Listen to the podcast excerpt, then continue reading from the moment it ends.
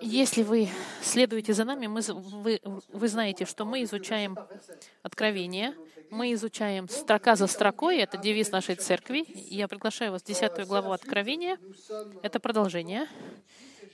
И я назвал сегодняшнее послание «Сильный ангел с книжкой». Я прочитаю вам эти строки. Десятая глава, с первого стиха. «И видел я другого ангела, сильного, сходящего с неба, облеченного облаком. Над головой его была радуга, и лицо его, как солнце, и ноги его, как столпы огненные. В руке у него была книжка раскрытая. И поставил он правую ногу свою на море, а левую на землю, и воскликнул громким голосом, как рыкает лев. И когда он воскликнул, тогда семь громов проговорили голосами своими. И когда семь громов проговорили голосами своими, я хотел было писать, но услышал голос неба, говорящий мне, «Скрой, что говорили семь громов, и не пиши этого». И ангел, которого я видел стоящим на море и на земле, поднял руку свою к небу и клялся живущим во веки веков, который сотворил небо и все, что на нем, землю и все, что на ней, и море и все, что в нем, что времени уже не будет. Но в те дни, когда возгласит седьмой ангел, когда он вострубит, совершится тайна Божья, как он благовествовал рабам своим пророкам. И голос, который я слышал с неба, опять стал говорить со мной и сказал, «Пойди, возьми раскрытую книжку из рук ангела, стоящего на море и на земле». И я пошел к ангелу и сказал ему, «Дай мне книжку». Он сказал мне, «Возьми и съешь ее. Она будет горька в чреве твоем, но в устах твоих будет сладка, как мед». И взял я книжку из руки ангела и съел ее. И она в устах моих была сладка, как мед. Когда же съел ее, то горько стало в чреве моем. И сказал он мне, тебе надлежит опять пророчествовать о народах и племенах и языках и царях многих. Да благословит Господь Слово Свое сегодня. Послушайте, давайте посмотрим первый стих. Иоанн пишет, «И видел я другого ангела сильного». Остановимся на минуту здесь ангел сильный. Честно говоря, в современном мире мир, наполненный э, смартфонами, верите ли вы в ангелов? Я уже, конечно, слышу людей, которые говорят, да, но давайте поговорим немножко о ангел, об ангелах, потому что весь текст говорит об ангелах. Но, возможно, мы должны задаться вопросом, ангелы вообще существуют? Кто такие ангелы? Давайте несколько минут поговорим об ангелах. Во-первых, существуют ли ангелы? Очень интересно, что ангелы 273 раза в Библии э, используются. 108 в Старом Завете и 160 с чем-то раз э, в Новом Завете. Это значит, что ангелы у, о них говорится в 40% Старого Завета и в 60% Нового Завета. Это значит, что ангелы в Библии считаются нормой. Ангелы для... Да, они существуют в Библии, и вы можете задаться вопросом, что же такое ангелы? Кто? Как они появились на свете? Послушайте, Псалом 148 нам говорит. Хвалите Господа все ангелы Его, хвалите Его, все воинства Его. И в пятом стихе «Да хвалит имя Господа, ибо Он повелел и сотворилось». Библия говорит, что ангелы были сотворены Богом. И в первом послании к Колоссянам Иисус говорит, «Ибо им создано все, что на небесах и что на земле, видимое и невидимое, престолы и господство». Почему они были сотворены? Послание к евреям, 6, 6 стих нам говорит, так же, как говорит, как же вводит первородного в Вселенную, говорит, и да прославят его все ангелы Божии. Когда Иисус родился, все ангелы призваны прославлять Иисуса. Значит, первая цель ангелов — прославлять Бога. В 14 стихе к евреям сказано, «Не все ли они служебные духи на служение для тех, кто имеет наследовать спасение?» Они прославляют Бога, но и служат также. Как они служат Богу? 102 Псалом, 20 стих, 102, 20 стих. «Благословите Господа все ангелы Его, крепкие силы, исполняющие Слово Его, повинуясь глазу Слова Его». У ангелов цель, значит, прославлять Бога, быть на службе у Господа, и мы увидим, что они служат таким образом нам, и исполнять Слово Божьему. У нас нет времени смотреть о природе ангелов, но какие они? Библия говорит, что они духи, невидимые. Они могут занять человеческую форму, они могут говорить, они могут быть также э, принимаемые, потому что в Евреям сказано, что некоторые из вас принимали ангелов, даже не зная, что они, это были ангелы. Мы также знаем, что их несчетное количество. Что значит несчетное? В послании к Марку сказано, что было шесть тысяч демонов, которые пытали одного человека. Легион. Помните? В Данииле сказано, что их тысячи тысяч и десять тысяч миллионов в его присутствии было. Это огромное количество ангелов. В Матфеи Иисус когда Пир вытаскивает свой меч, чтобы защищать э, Иисуса, Иисус говорит, слушай, не волнуйся, спрячь свой меч. Я бы мог в одно мгновение позвать 12 легионов ангелов. Знаете, сколько легион? Это 20, 72 тысячи ангелов. Твой меч неплохо, но не волнуйся. Я могу 72 тысячи ангелов послать, если я захочу. Но потому как мне нужно идти на крест, я не буду их звать. И в Откровении в пятой главе написано, что мириады и мириады ангелов вокруг трона Господа. Их несчетное количество, но они были сотворены какое-то количество, их, Бог знает их число, они были сотворены. Мы знаем, что они не умирают, не стареют, не женятся. Они все были сотворены добрыми, но некоторые пали и последовали за сатаной. Мы видели это в Визикиле и в Исаии. Мы также знаем, что ангелы организованы. Есть несколько категорий. Три на небесах ангелы, демоны, которые э, правят над землей, и демоны, которые сегодня находятся в месте наказания для демонов, который называется Тартарус. Интересно также знать, что у них есть иерархия. Сначала идут архангелы. У нас есть два имени — Михаил и Гавриил. Два архангела, которые мы знаем.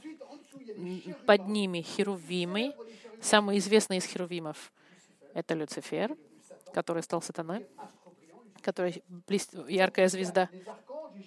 Архангелы, херувимы, потом идут серафимы ниже, потом дальше живые существа, и дальше ангелы доминирующие, которые категори... разделяются по категориям троны, авторитеты, а, и плюс у нас есть еще ангелы-хранители. У них целая система, структура. И какая их служба? Мы видели, на небесах они прославляют Бога. Я очень интересно нахожу, что они делают на небесах. Они на нас смотрят. Первом послании к Петру, 1 глава, 12 стих, вот там сказано. Им открыто было, что не им самим, а нам служило то, что ныне проповедую вам благовествованным Духом Святым, посланным с небес, во что же желают проникнуть ангелы.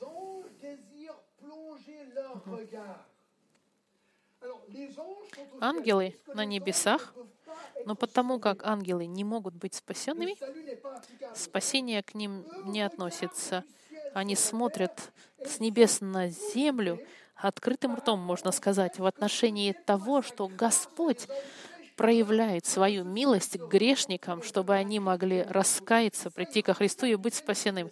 Они смотрят с небес и думают, ну невероятно, какова милость Господа по отношению к людям, который дает им прощение, потому что ангелы они это познать не могут, у них состояние другое. Ангелы И демоны, они всегда остаются в одном и том же состоянии, и невозможно, чтобы демоны были спасены. Они прославляют Бога и смотрят на нас, пытаясь понять спасение Бога. Мы видим в Откровении, что Бог их использует, потому что у них очень разные планы на, в плане Господа. И как мы видели в Псалме, они исполняют волю Божью. На земле что они делают? Они помогают спасенным понять волю Божью. Например, в первой главе от Матфея 20 стих. Угу. И, и, и ангел говорит с Иосифом, женихом Марии. Но когда он помыслил это, вот, ангел Господень явился во сне ему и сказал, Иосиф, сын Давидов, не бойся принять Марию, жену твою, ибо родившаяся в ней есть от Духа Святого. Интересно, что он от ангела узнает, что, что ребенок а, у Марии — это от Духа Святого. Это примеры, их очень много примеров. Они защищают спасенных, освобождают спасенных. В пятой главе Деяния, в 19 стихе, помните, Петр, э, э, э, да, 5 19. Апостол находится в тюрьме, но ангел Господень ночью отворил двери темницы и, выведя их, сказал, «Идите, и, став во храме, говорите народу все эти слова». Петр в тюрьме, и кто открывает им тюрьму? Ангел. Они освобождают спасенных, и очень часто в очень странных ситуациях, когда у вас кажется, что вы просто на мгновение ока пропустили смерть, буквально прошла мимо вас. Что же произошло? Я почти умер. Невероятно. Когда такие ситуации происходят, мы задумываемся, ангел ли это нам помог, хранитель или нет. Возможно. Особенно мне интересно, что ангелы, они помогают верующим, когда они умирают. Смотрите, послание от Луки, 16 глава, 21, 22 стих говорит. «Умер нищий, и отнесен был ангелами на лона Авраамова». Интересно, правильно? Кажется, что ангелы, у них определенная роль, когда умирает верующий. Они как бы переносят его одним образом или другим на небеса. И это, знаете, ангелы радуются каждый раз, когда спасается кто-то. 15 глава от Луки, 10 стих. «Так, говорю вам, бывает радость у ангелов Божьих и об одном грешнике, кающемся». В тот момент, когда ты раскаиваешься, когда ты раскаялся, это начало невероятный хор радости на небесах, и ангелы радовались из-за твоего раскаяния что нам говорит Библия. Это я быстро вам объяснил, но я хотел быстренько вам рассказать то, что Библия говорит об ангелах, чтобы мы поняли, что это не просто слова пустые. Это по-настоящему правду. Библия говорит, что ангелы существуют. И начиная с этим, я приглашаю вас вернуться в 10 главу Откровения. Я быстренько сейчас для посещающих или тех, кто не слышал проповеди предыдущей, объясню, где мы находимся и контекст, который мы изучаем. Апостол Иоанн, один из двенадцати, он уже старый, ему почти сто лет, он в тюрьме на острове Патмос, потому что его преследуют из-за его, из-за его веры. Год примерно 95-й. Он получает видение от Господа Христа. Это является книга Откровения.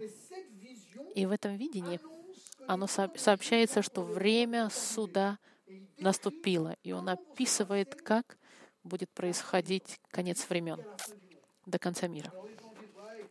Люди часто говорят, ты веришь в это? А я, когда говорю, вот смотрите, Библия, все вот эти страницы до Откровения, все уже сбылись. Не хватало только последняя книга. Если все в Библии исполнилось, то и Откровение исполнится. Смотри теперь, что произойдет в будущем. Это будет серия суда, опустошающего, который Господь представляет в форме семи печатей, семи труб и семи чаш. Мы с вами изучили эти печати. Это ложный мир Антихриста, войны планетарного характера, голод, смерть, четверть планеты умрет. Помните, мы посчитали порядка двух миллиардов человек. Пятая печать — это мученики, которые были убиты за Слово Божье во время Великой Скорби. Шестое — это землетрясение с метеоритами бесконечными, которые будут падать на землю, когда люди будут прятаться в, в скалах, чтобы спрятаться и, и умереть.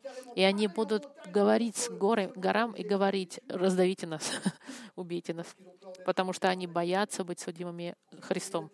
Потом идет пауза, чтобы вдохнуть немножко, где Господь избирает 144 тысячи евангелистов еврейских.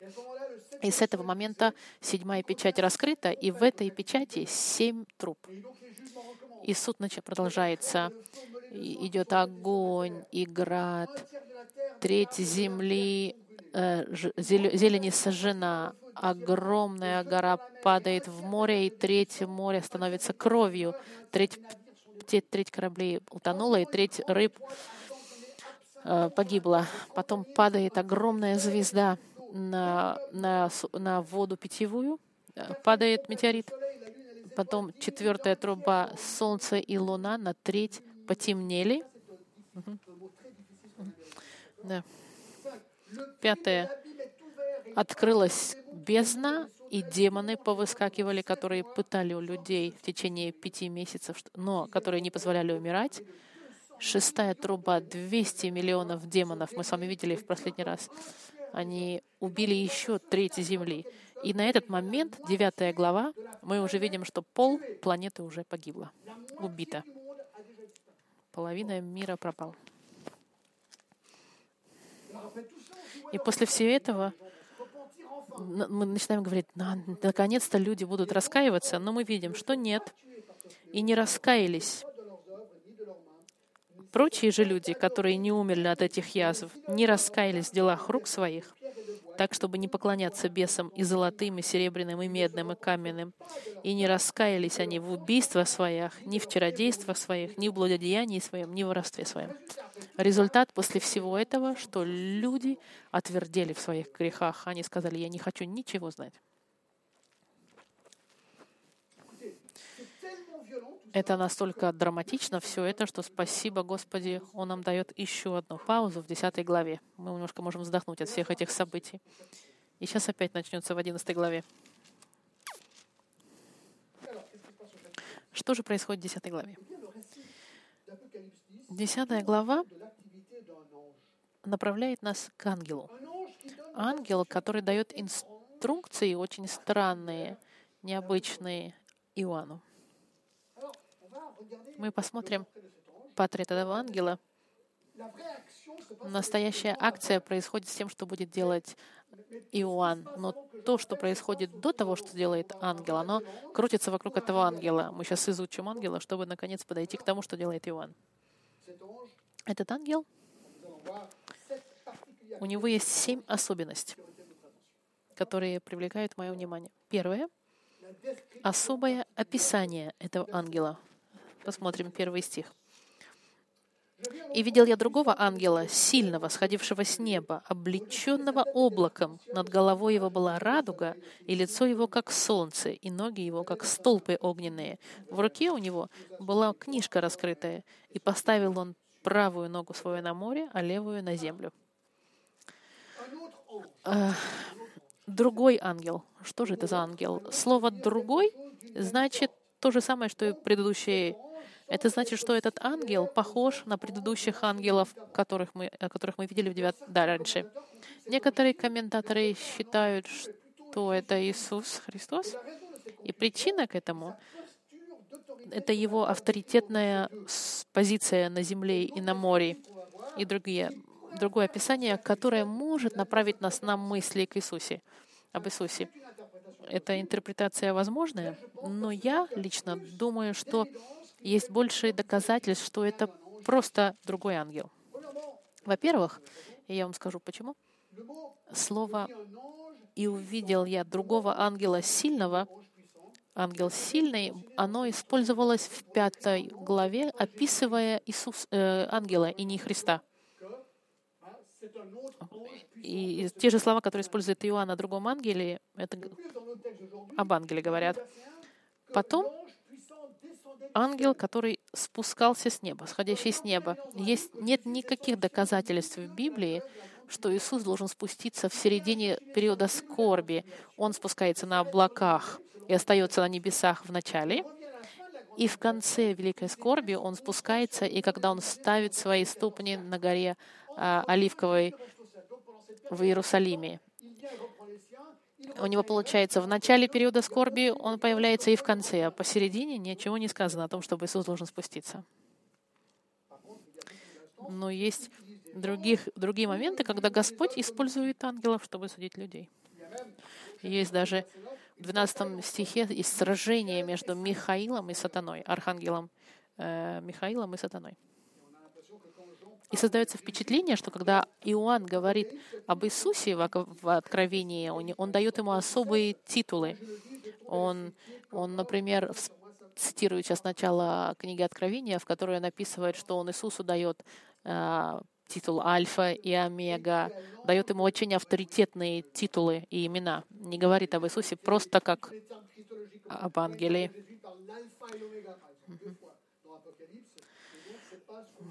И мы видим, что здесь он к этому ангелу просто говорит другой ангел. И последняя очень важная вещь. В пятом стихе и в шестом. Этот ангел клянется именем Отца. У него клятва идет. И, и трудно было бы представить, что Иисус бы клялся а, Богом, поднимая руку. Иисус, Он сам Бог, Он бы клялся сам собой.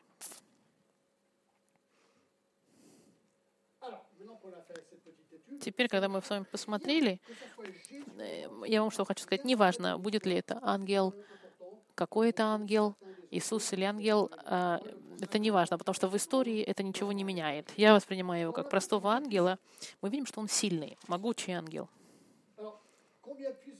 какова его сила, я сразу думаю о послании к царям, что когда ангел Господень, когда, когда он описывает о том, что ангел Господень пришел и убил 185 тысяч человек мечом.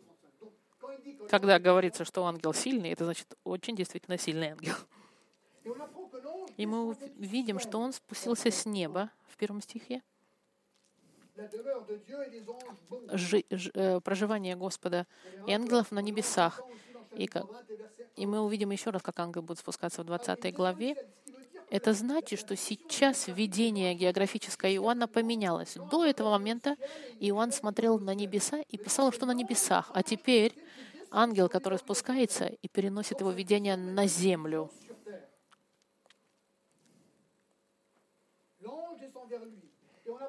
И мы видим, что он окружен облаком, облечен, одет в облако. Это символ власти и могущества, и славы. Облако, оно часто присутствует, когда существа поднимаются и опускаются с небес. А здесь это облако, оно одежда его. Мы видели также в последних посланиях, что облака очень часто ассоциируются с судом Божьим. И мы видим, мы знаем, что мы в периоде суда Божьего. И мы видим, что на, над головой его была радуга.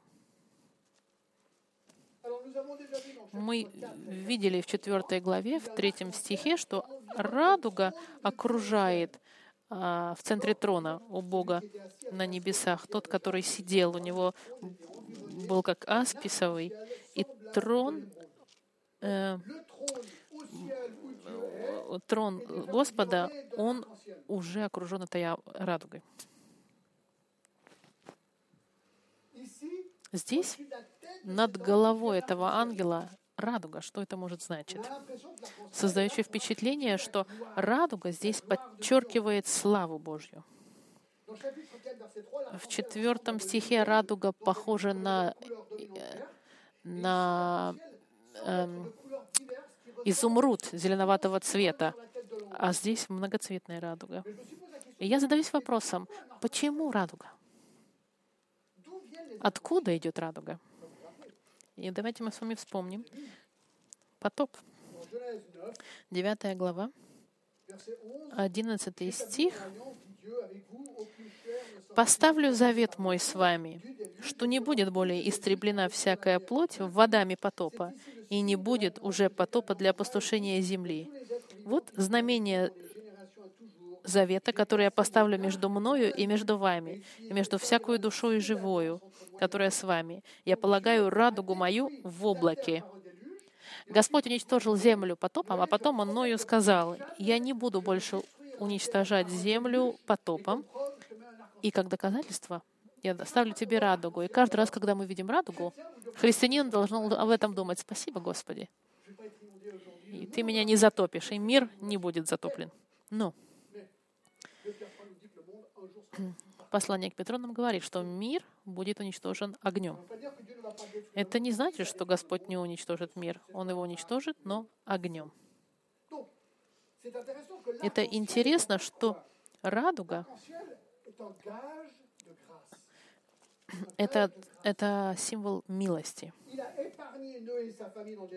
Он избавил Ноя и его семью, и радуга — это визуальное напоминание о милости Божьей, когда Он судил мир.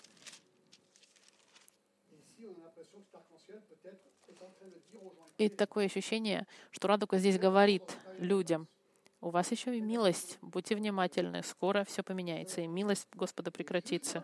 Суд Божий, описанный в этой книге, они наступят, как и все, что было пророчественно и исполнилось.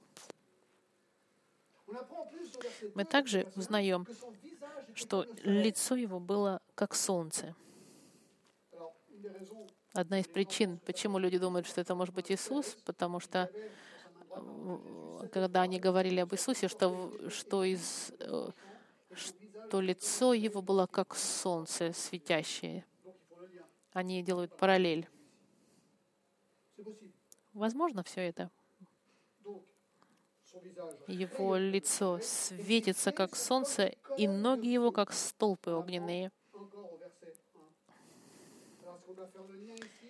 Параллель здесь мы можем сделать с второзаконием, с исходом, когда был огненный столб, который сопровождал еврейский народ. Что мы видим?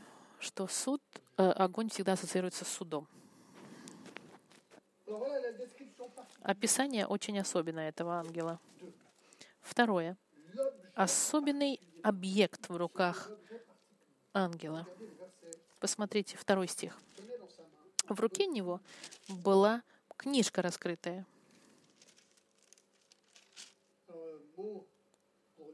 Книжка — это маленькое уменьшительное слово Библия, маленький свиток, маленькая книга.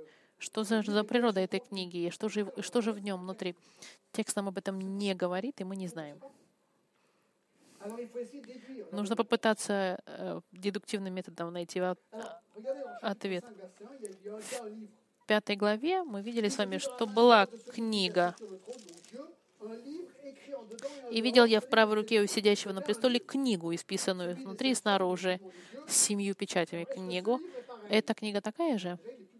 Мы знаем, что она гораздо меньше, и про печати ничего не написано, но мы знаем, что в седьмом стихе, что в, когда последний, что, что тайна Божья исполнится. Такое ощущение, что в этой книге хранятся тайны Божьи, которые исполнятся. И в одиннадцатом стихе Тебе надлежит опять пророчествовать о народах и племенах и языках. Такое ощущение, что эта книга, она связана с пророчествами, которые Иоанн должен дать после э, то, что идет дальше в Откровении. И помните, в 10 стихе он, я взял книжку на руки ангела, из рук ангела и сел ее. Значит, она маленькая, эта книжка. Связанная, связана ли эта книга с книгой с пятой главы? Похоже. Я могу, конечно, ошибаться. Кажется, что в ней содержится остаток суда, который придет в Откровении.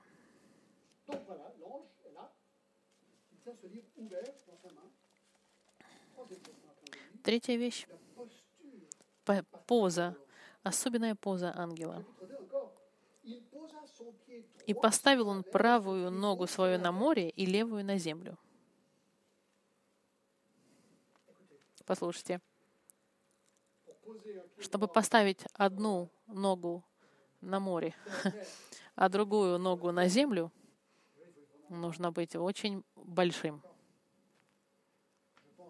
Я думаю, что здесь нам просто этим размером, с перспективы видения Иоанна, нам показывается поза авторитета визуального, авторитета Бога над миром. Откровение и все писания Откровения а, не всегда легко интерпретировать, но то, что мы видим. Четвертое — особенный возглас ангела в третьем стихе и воскликнул громким голосом, как рыкает лев. И когда он воскликнул, тогда семь громов проговорили голосами своими. И когда семь громов проговорили голосами своими, я хотел было написать, но услышал голос неба, говорящий мне, «Скрой, что говорили семь громов, и не пиши этого». Этот ангел с этой книгой стоит, и вдруг он кричит. Текст нам говорит, что он как как лев, как рыкает лев. Я не знаю, если вы когда-нибудь были в Африке и слышали. Я однажды ездил в Африку, в Уганде, но никогда не слышал льва. Я видел жирафов, но они молчаливые. И гиппотамов видел, но никогда не видел льва. Но я в один момент задаю себе вопросом. Я вспоминаю, мы увидели жирафа, и мне шофер говорит, хочешь пойти погладить жирафа? Он говорит, иди, выходи, и были очень высокие трава вокруг. Он говорит, ты иди туда, попытайся ее погладить. Я думаю, о, как классно. Я иду со своим сыном Джеймсом, мы выходим, и, и трава очень высокая. Но единственное, водитель говорит, ну только будь аккуратен, потому что в траве может прятаться лев. Я говорю, ты что, с ума сошел? Он говорит, да не бойся, не бойся. Я не очень был уверен. Мы, конечно, пошли к жирафу, но я все время боялся, что из травы выскочит лев. Потому что если бы я в этот момент услышал льва, я ну, не знаю, что бы я сделал. Было бы солестно погладить жираф, потому что она, вы подходите, она уходит. Это красиво видеть, но, но все это для того, чтобы вам сказать, что я никогда не слышал рыкающего льва. Но крик его был похож на крик льва. И что интересно, что э, мы не знаем, что конкретно он э, прокричал. Это был громким голосом возглас. Это только подчеркивает интенсивность события. Мы видим это во всех э, этих главах Откровения. Много мест, когда люди или кто-то кричит в Библии от интенсивности, от напряжения. Я думаю, что этот крик рыкающего льва, они ставят акцент на драму. В послании к Восии, вернее, к пророка, написано, что даже сатана рык, как рыкающий лев. Это нас, от нас требует мгновенного внимания на, на ситуацию разворачивающую. Обратите внимание, что происходит, когда он кричит. В этот момент семь громов проговорили голосами своими. Попробуем сейчас с вами это. Ангел воскликнул, как рыкающий лев, и когда он прокричал, мы видим семь громов проговорили.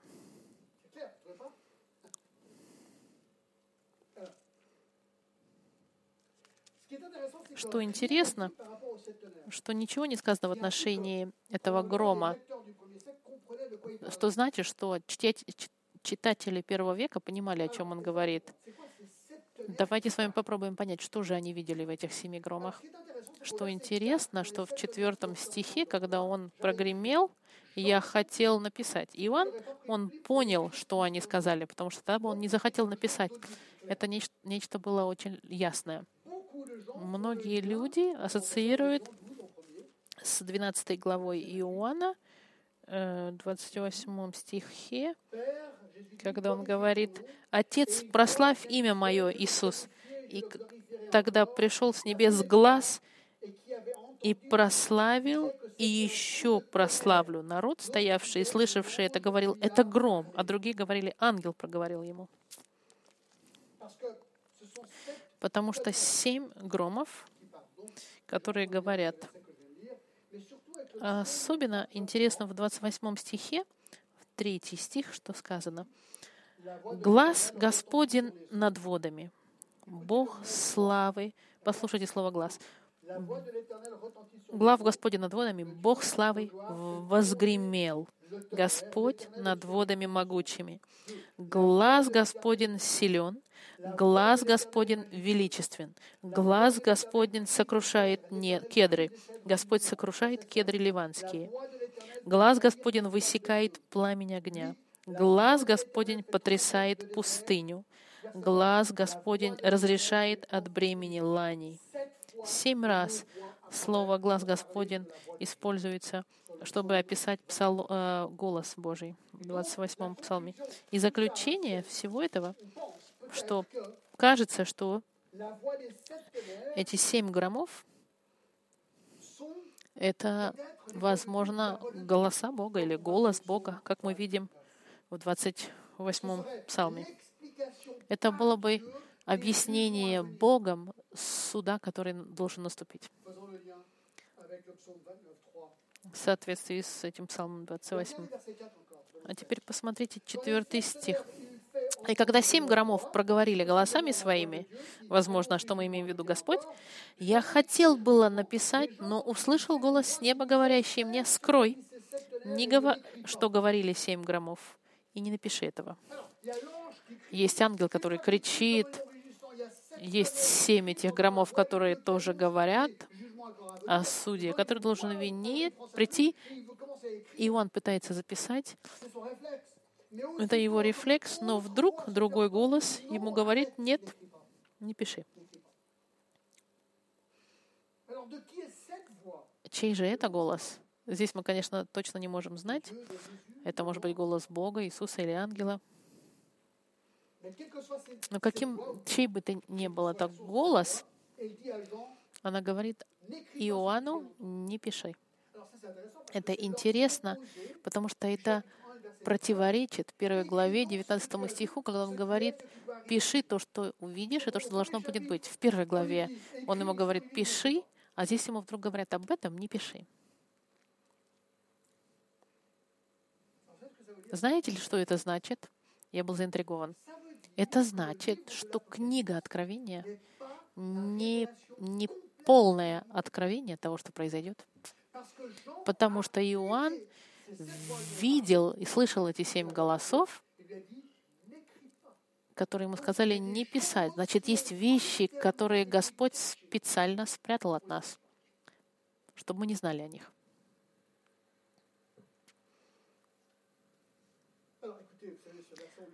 Очень часто использую этот стих во Второзаконии 29-29. Очень классный стих. «Сокрытое принадлежит Господу Богу нашему, а открытое нам и сыновьям нашим, чтобы мы исполняли все слова закона Его». Есть вещи, которые Господь нам открыл. Вот, Он открыл это и записал в книге. А есть также вещи, которые есть вещи, которые Господь нам открыл в Библии, и есть вещи, которые Он сокрыл от нас. Вещи, которые услышал Иоанн, и которого, который нам не написал, нам не нужно, значит, их знать. Господь посчитал, что нам не нужно это знать. И вы подумаете, зачем, зачем тогда запрещать?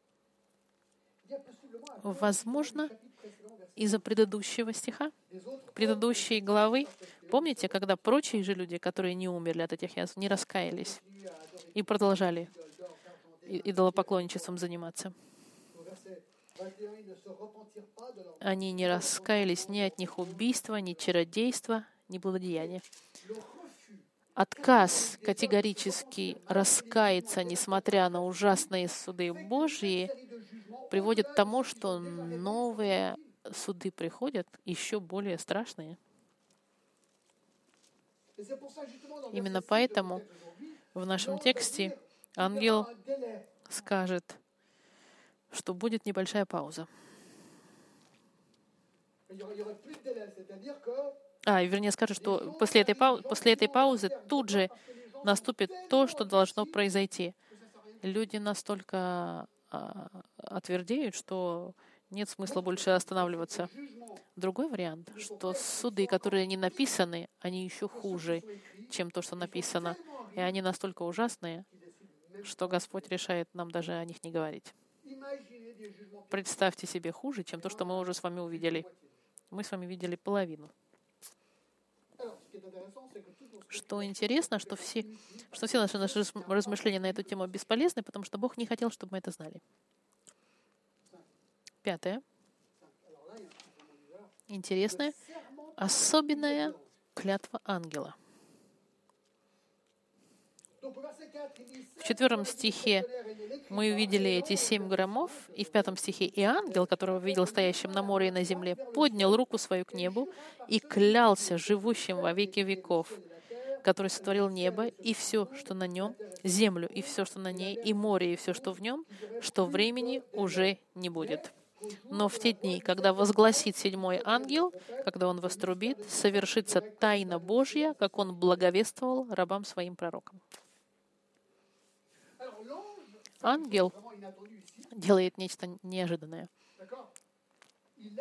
Он поднимает руку к небесам и клянется именем Бога, что не будет больше э, паузы, от, э, ожидания. Он поднимает правую руку, потому что в левой у него книжка. Это стандартная позиция для клятвы. Но почему такая клятва? Зачем? Зачем этому ангелу клянуться? И это именно таким образом мы изучаем Библию. Когда я вижу такие вещи, я задаюсь вопросом, почему? И я тогда начинаю, почему ангел начинает клянуться? Всегда нужно задаваться вопросом. Это работа наблюдения за текстом. Вы задаетесь вопросом, почему, кто, когда, по какой причине. Почему? Ангел обещает, что время, что то, что произойдет, будет исполниться и клянется именем Бога. Это значит, что он подтверждает, что если он врет, то Бог его накажет. В шестом стихе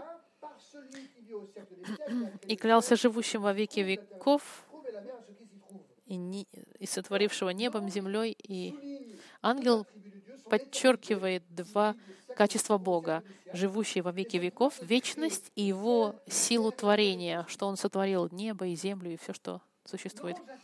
Ангел подтверждает, что Бог — творец всего. И точка. И мы видим это все постоянно. В четвертом стихе когда говорится, «Ты, Господь, заслуживаешь получить славу, потому что Ты все сотворил, и по Твоей воле все существует». Знаете, часто я, когда разговариваю с неверующими, он говорит, «Слушай, нет, мы произошли от обезьян, эволюция, и Бога нет. Это не может быть, чтобы Он нас сотворил. Вот что я делаю. Если я дома, я беру стакан и ставлю в нее цветок с розой. Если у вас есть, вы берете ваш цветок, ставите в, в стакан. Вы, вы говорите это вашему неверующему, особенно если это красивый стакан. Вы говоришь, слушай, э, кто сделал стакан?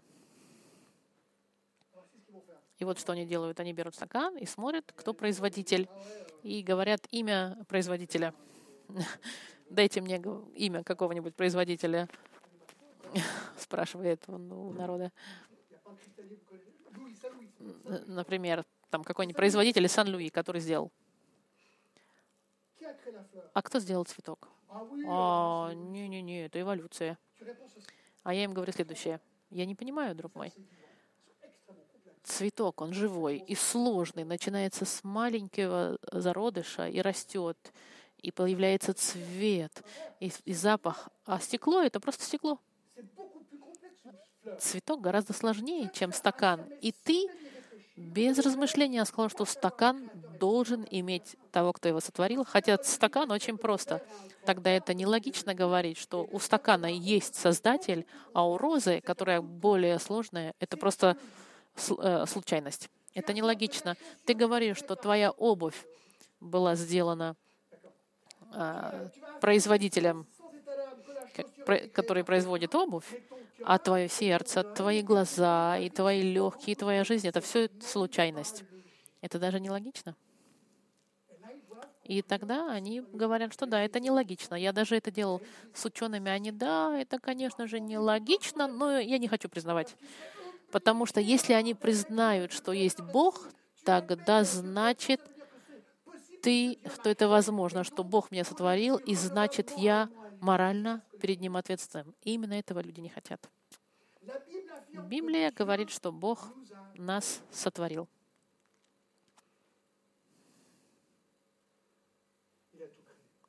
Все сотворил, не только нас, а все. И однажды Он все это уничтожит и сотворит, заменит землю и небеса новым творением, новой землей и новым небом, которое мы с вами увидим дальше в Откровении. Так. И мы видим, что ангел клянется, клянется именем Творца, что не будет больше ожидания. Но в те дни, когда возгласит седьмой ангел, когда он вострубит, совершится тайна Божья, как он благовествовал. Знаете, что делает здесь ангел? Он просто говорит, когда он клянется, что суды седьмой трубы неизбежны, потому что мы с вами видели только шесть труб прогремели.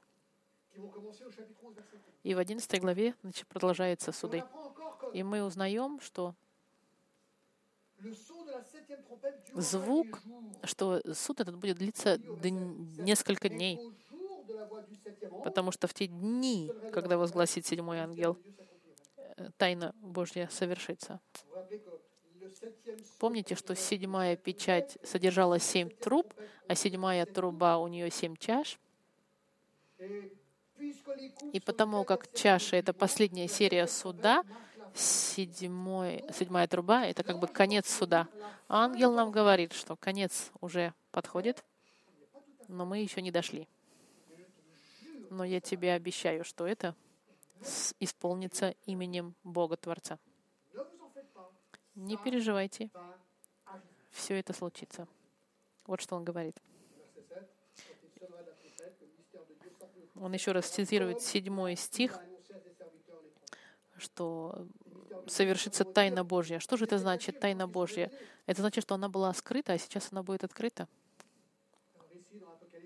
Здесь, в 17 главе, тайна Божья в седьмой главе, что то, что пророки говорили, оно исполнится. Сколько пророков в Старом Завете говорили о концах? Даниил, Изекиль, Исаия, Иеремия, Иоль, Амос и Захарий. Все эти пророки. Иисус в 24 главе от Матфея целую проповедь говорил о конце времен. А что же говорить о втором послании к Фессалоникам, об Антихристе, когда мы с вами будем изучать 13 главу Откровения. И и книга Откровения нам объясняет. Друзья мои, пророчества о конце времен, они, они просто невероятны. Я всегда говорила, что доказательства. Когда мне кто-то говорит, что Библия, ты думаешь, это правда? Я говорю, конечно, правда. А как ты знаешь, что это правда? Для меня всегда один ответ. Это пророчество. Исполненные пророчества. Пророчества, даже которые касаются о приходе Христа, они настолько невероятные. Послушайте, даже город рождения, и тот был пророчеством в послании к Михею.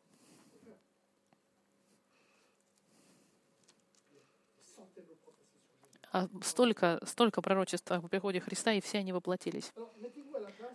А теперь те, представьте себе на месте тех, кто получит это письмо.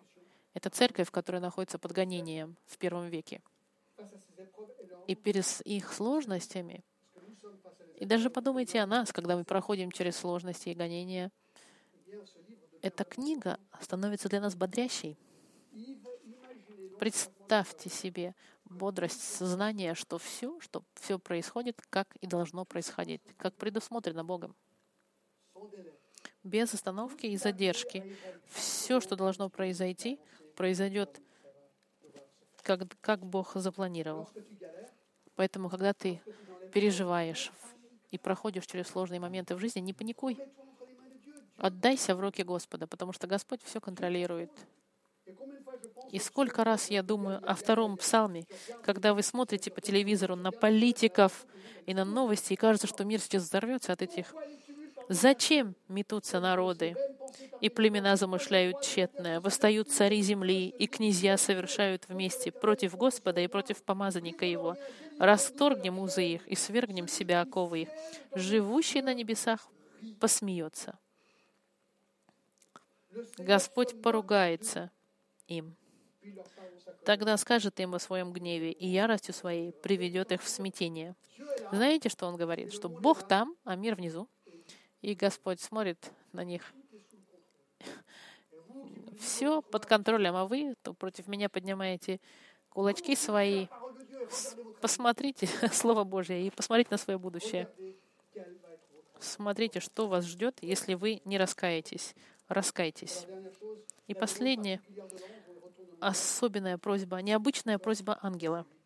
Смотрите, в восьмом стихе. «И голос, который я слышал с неба, опять стал говорить со мной и сказал, «Пойди, возьми раскрытую книжку из руки ангела, стоящего на море и на земле».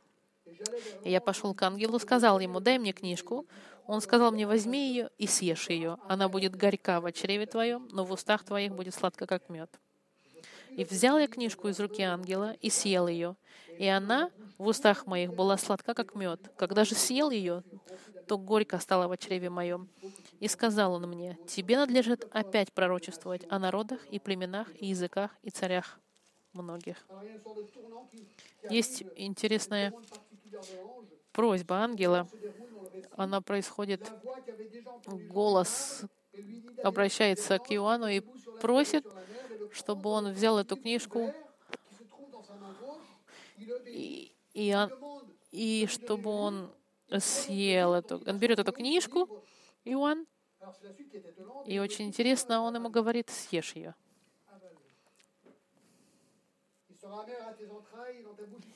Она будет сладкая во рту и горькая в животе. Это видение, понятно. И он слушается. Я думаю, что это символично. Я не думаю, что он будет брать книжку, вырывать страницы и есть. Нет, конечно. Здесь очень четко понятно, что это видение. Книга маленькая. И после того, как он сделал то, что ангел его попросил, как понять, почему оно сладкое и горькое одновременно? Создаете впечатление, что потому как в этой книге есть остаток пророчеств, он ему говорит, проглоти, чтобы усвоить все это. Это как в Иезекииле или в Псалме. Иезекииль, усвой, проглоти то, что ты услышал. Ты должен усвоить Слово Божье. Нужно усвоить послание Господа, чтобы потом его распространить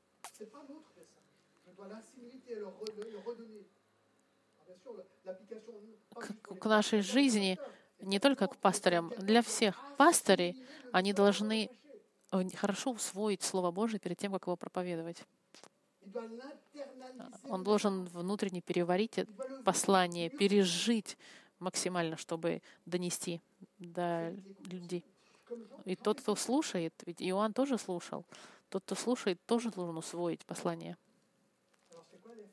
И каков был эффект, когда он взял книжку, проглотил? С одной стороны сладость, с другой стороны горечь.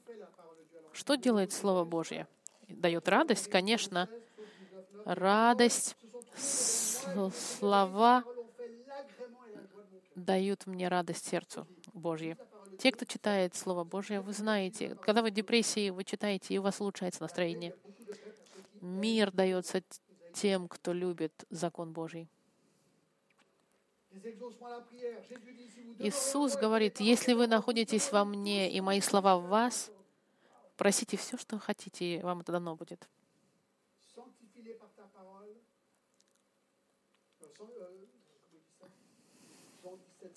17 строке, 17 главы Иоанна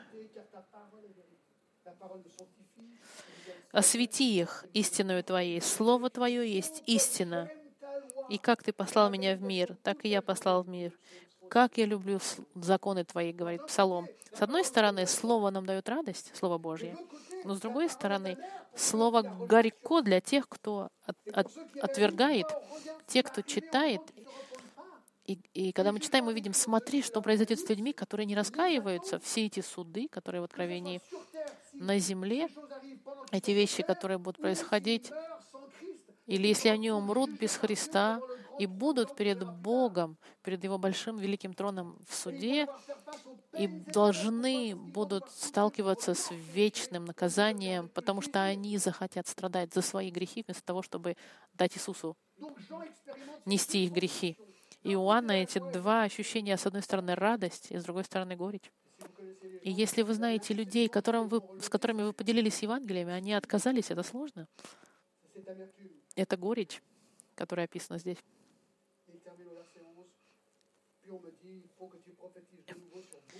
И последняя строка о том, что он должен пророчествовать еще много. Как бы он нам говорит, продолжай, пророчествуй, предупреждай.